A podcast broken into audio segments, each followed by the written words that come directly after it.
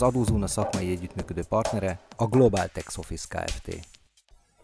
Köszöntöm az Adózóna hallgatóit, nézőit, Nagy Norbert vagyok, nemzetközi és forgalmi adó szakértő. Egy korábbi adásban bemutattam nemzetközi adózás alapelveit, az adózási mechanizmusokat, Ebben az előadásban pedig próbálom kicsit részletesen bemutatni az ehhez kapcsolódó talán legfontosabb fogalmakat, az illetőségre vonatkozóan, illetve azokat a módszereket, amik a kettős adóztatási problémát csökkentik vagy megszüntetik. Mint láthatjuk, az egyezményeknek komoly szerepe van abban, hogy elkerüljük a többszörös adóztatást egy-egy adott jövedelem vagy nyeresség tekintetében. Magyarországnak egyébként egy elég kiterjedt egyezményrendszere van, több mint 80 országgal ideértve természetesen az Unió összes országát egyezményes állapotunk van. Ennek megfelelően meglehetősen sokfajta az a rendező elv, illetve sok állammal van egy olyan rendező elvünk, ami alapján a, a kettős adóztatási problémákat ki tudjuk szűrni. Azért nézzük meg alapvetően, hogy ezek az egyezmények pontosan miről is szólnak, illetve mi az a, az a, az a vázlat, ami egy modellegyezményt vezet. Alapvetően az OECD egyfajta javaslatot készített el arra vonatkozóan, hogy ezek a modellegyezmények milyen felépítésűek, milyen tartalmak legyenek, ezzel segítve a, a, az adott országokat abban, hogy amikor egy egyezményes állapotra, egy közös akaratra szeretnének jutni a különféle kettős adóztatást kizáró megállapodásokban, milyen elveket, milyen gondolatokat kövessenek. Amellett, hogy nem szeretném ténylegesen felsorolni a teljes szerkezetet, azért említésem méltó egy-két gondolatot szeretnék elmondani róla. Jó, tehát a, a fő fejezetek a modellegyezményben pontosan arra szolgálnak, hogy azokat a fajta rendező gondolatokat mind a két állam, illetve azokat a meghatározásokat, fogalmakat mind a két állam ugyanabban a gondolatmenetben tudja értelmezni. Így a modellegyezmények, és így ennek megfelelően ugye az országok közötti egyezmények nagy részt az első fejezetben egyfajta személyi tárgyi hatályt tartalmaznak, pontosan kire vonatkozik az egyezmény, kik az, a, a, az egyezménynek az alanyai, és milyen típusú ö, adókra vonatkozik az egyezmény. A második fejezet egy ö, ö, kicsit ettől bővebb, és talán nehezebben megfogható, hiszen itt olyan definíciókat, meghatározásokat tartalmaznak az egyezmények, amelyek pontosan arra szolgálnak, hogy az eltérő jogrend, az eltérő adózási mechanizmusokba egy-egy kifejezést, egy-egy adózáshoz köthető jelleget ugyanazt és ugyanazt értsük alatta, mind a két országban ugyanúgy lehessen értelmezni. Így például a személy, állampolgár, vállalkozás, társaság, akár a telephely, belföldi illetőségű személy, ezeket az alapdefiníciókat taglalja, hogy pontosan mit is lehet rajta érteni. Általában a harmadik fejezet, és itt ugye a harmadik fejezetben több cikk foglalkozik a jövedelmeknek a, az adóztatásával, bemutatja azokat a lehetséges jövedelmi típusokat általánosságban, amelyek előfordulhatnak akár magánszemély, akár jogi személyek esetében. Így például az ingatlanhoz kapcsoló jövedelmeknek az adózásába, a vállalkozási nyereség, a kapcsolt vállalkozásokra vonatkozó szabályokat tartalmazza, osztalék, kamat, jogdíj, vagy az önálló, illetve nem önálló tevékenységből származó jövedelmek adóztatását mutatja be. A negyedik fejezet magát a, a kettős adóztatást csökkentő, illetve elkerülő módszereket, illetve a két ország közötti megállapodásokat tartalmaz arra vonatkozóan, hogyha mégis fellépne valamilyen módon a kettős adóztatást, akkor ezt milyen módszerekkel kívánják megszüntetni vagy csökkenteni. A hatodik, az ötödik és hatodik fejezet egy záró rendelkezéseket tartalmaz, egyrészt egyenlő elbánás elvére vonatkozóan, illetve az országok közötti információ cserét tartalmazza, a hatodik fejezet pedig hatályba lépését, tehát az egyezmények hatályba lépését, illetve a felmondására tartalmaz rendelkezéseket. Azt azért láthatjuk, hogy ez egy ajánlás az, az egyezmény, nincs erre kötelező érvényű szabály, hogy ezt hogyan és miként írnak elő, inkább csak ajánlások vannak. Ahhoz, hogy egyébként ezek az egyezmények jól működjenek, természetesen szükséges, amit már említettem, hogy az országok ezekben, ezeknek egy közös akarata legyen arra vonatkozóan, hogy ezt a fajta rendezőelvet használják az ő saját jogrendükbe. Erre tekintettel, ugye, hogyha egy hazai, mondjuk egy személyjövedelemadó törvény ellentétesen rendelkezne a, a kapcsolódó egyezményhez képest, akkor mindig az egyezménynek van elsőbsége a hazai jogrenddel szemben. Majd látjuk a későbbiekben, hogy ennek van is jelentősége, hiszen vannak olyan fogalmak, vannak olyan rendezőelvek, amelyek a, akár a hazai jogszabályokban, tehát a személyjövedelmadó társasági adó jogszabályában, akár szigorúbban kezelnek egy-egy, egy-egy állapotot. Ebben az esetben is mindig vizsgálni kell, hogy az adott országgal, akivel ez a jövedelmi vagy akár nyereségre vonatkozó adózási kérdés felmerült, mit mondanak, hiszen mindig ezeknek az egyezményeknek lesz ebben az esetben elsőbségük, és akár fel is ír, felül is írhatja a hazai jogrendet. Ugye beszéltünk a kettős adóztatás elkerülésének a, a módszertanáról, illetve azoknak a lehetséges megoldásairól.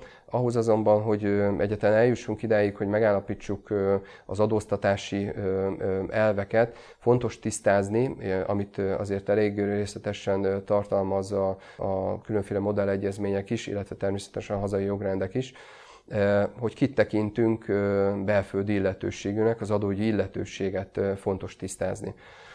A magyar szabályozásban több helyen is tetten érhetjük ezt a kifejezést. Most elsősorban a személyi jövedelemadó és a társasági adó tekintetében próbálok egy kicsit erre vonatkozóan információkkal szolgálni, hiszen ahhoz szükséges, hogy meg tudjuk állapítani, hogy a magyar jogrend szerint az adott személy belföldi adóügyi illetőségűnek minősül-e vagy sem. A személyi jövedelemadó törvény elég konkrétan megfogalmazókat a feltételeket, ami alapján meg tudjuk állapítani egy természetes személy esetén, hogy belföldi adógyi illetőséggel rendelkezik-e. Alapvetően ugye mindenképpen belföldi illetőség az a magánszemély, aki magyar állampolgár, kivéve, hogyha egyidejűleg egy más, állampolgár, egy más országnak az állampolgára is, és ott egyébként a belföldön nem rendelkezik a polgárok személyi adatainak és lakcímének nyilvántartásáról szóló törvényben meghatározott lakóhelye vagy tartózkodási helye. Ezt azért is olvastam fel részletesen, mert korábban ez a megfogalmazás rövidebb volt, csak a lakóhely szerepelt, azonban itt módosult a személyjövedelemadó törvény erre vonatkozó rendelkezése. Ez azt is jelenti, hogy itt pontosítja a lakóhelyhez kapcsolódó álláspontot ez a rendelkezés. Korábban, hogyha a magánszemélynek egy állandó lakcíme volt Magyarországon, és egyébként magyar állampolgár volt, más országnak nem volt állampolgára, akkor egyértelműen meg lehetett állapítani, hogy ő biztos, hogy magyar adógyi illetőségű. Ezzel az új rendelkezéssel viszont már nem ennyire egyértelmű ez a rendelkezés hiszen a lakóhelyhez kapcsolódó, hogyha egy, egy lakcímkártya adat szerepel, ez akár még nem biztos, hogy jelenti azt, hogy ő egyébként életvitelszerűen abban az adott lakásban vagy ingatlanban éle, és ennek megfelelően ez a fajta feltétel teljesül-e. Továbbá az ESZIA törvény még rendelkezik egyéb más feltételekkel, tehát például a belföldi illetőségűnek tekinthető az a magánszemély, aki a külön jogszabály szerint szabad tartózkodási jogát egy naptári évben legalább 183 napot, napon Magyarországon gyakorolja. Ez elsősorban EU és EGT állampolgárokra vonatkozik, illetve ide tartozik egyébként a hontalan magánszemély is.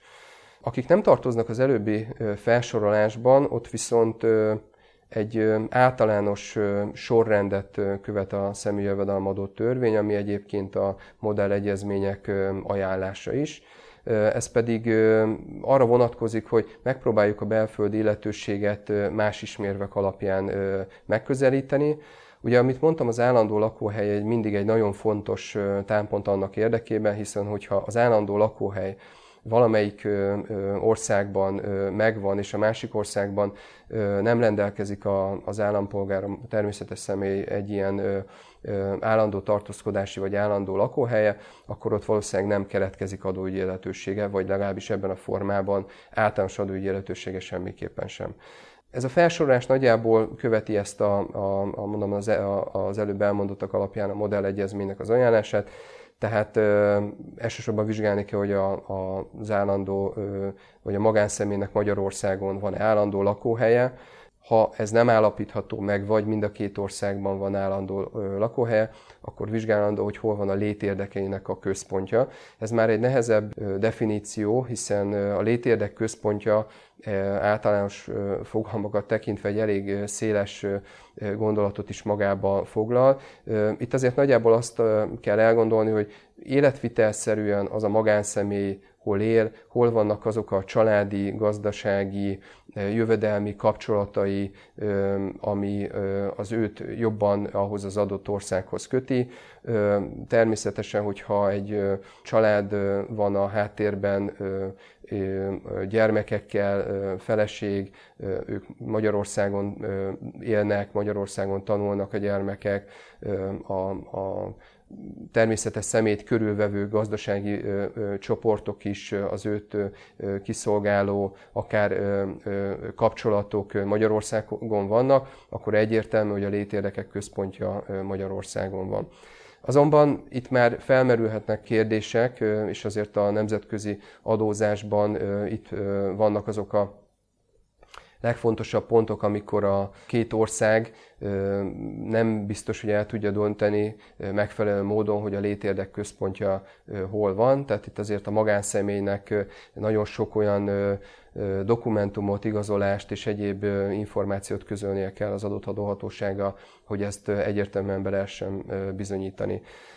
Amennyiben a létérdek központja sem egyértelműen megállapítható, akkor a szokásos tartózkodási hely a következő pont, ami, ami dönthet. Ugye ez már a korábban is említett 183 napos szabálynak megfelelő, tehát hogyha az adott adóévben a maga, magánszemély 183 napot napnál többet tölt az adott országban, akkor ott nagy valószínűséggel adóügyi fog keletkezni. És ha még ez sem teljesül, abban az esetben az állampolgárság az utolsó pont, amit vizsgálandó.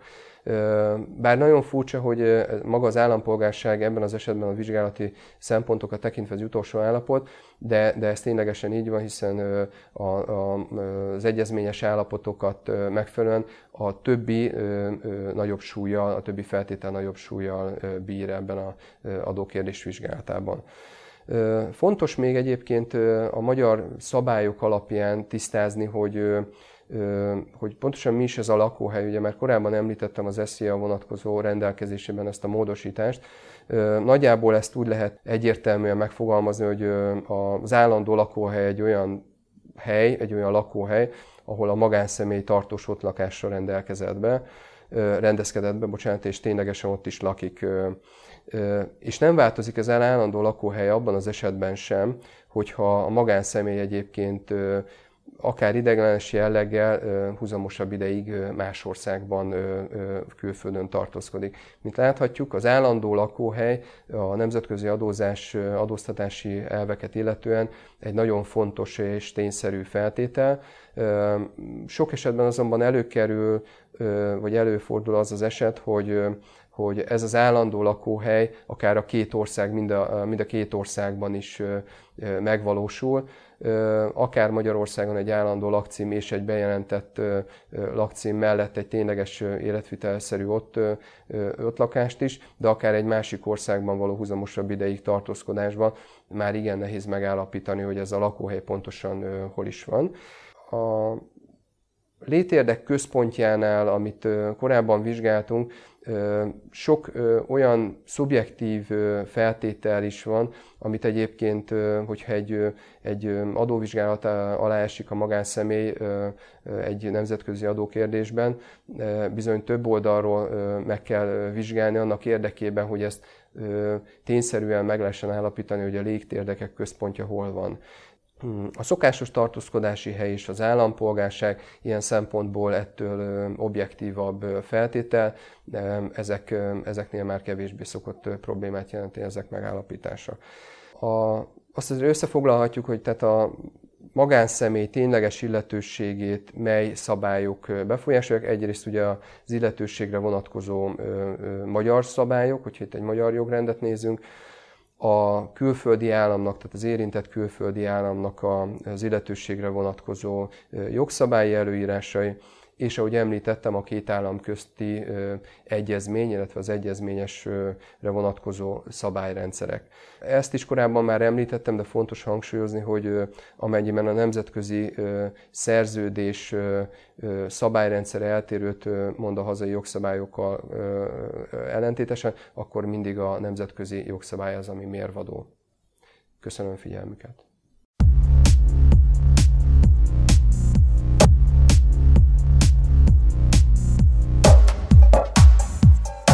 Adózóna szakmai együttműködő partnere a Global Tax Office Kft.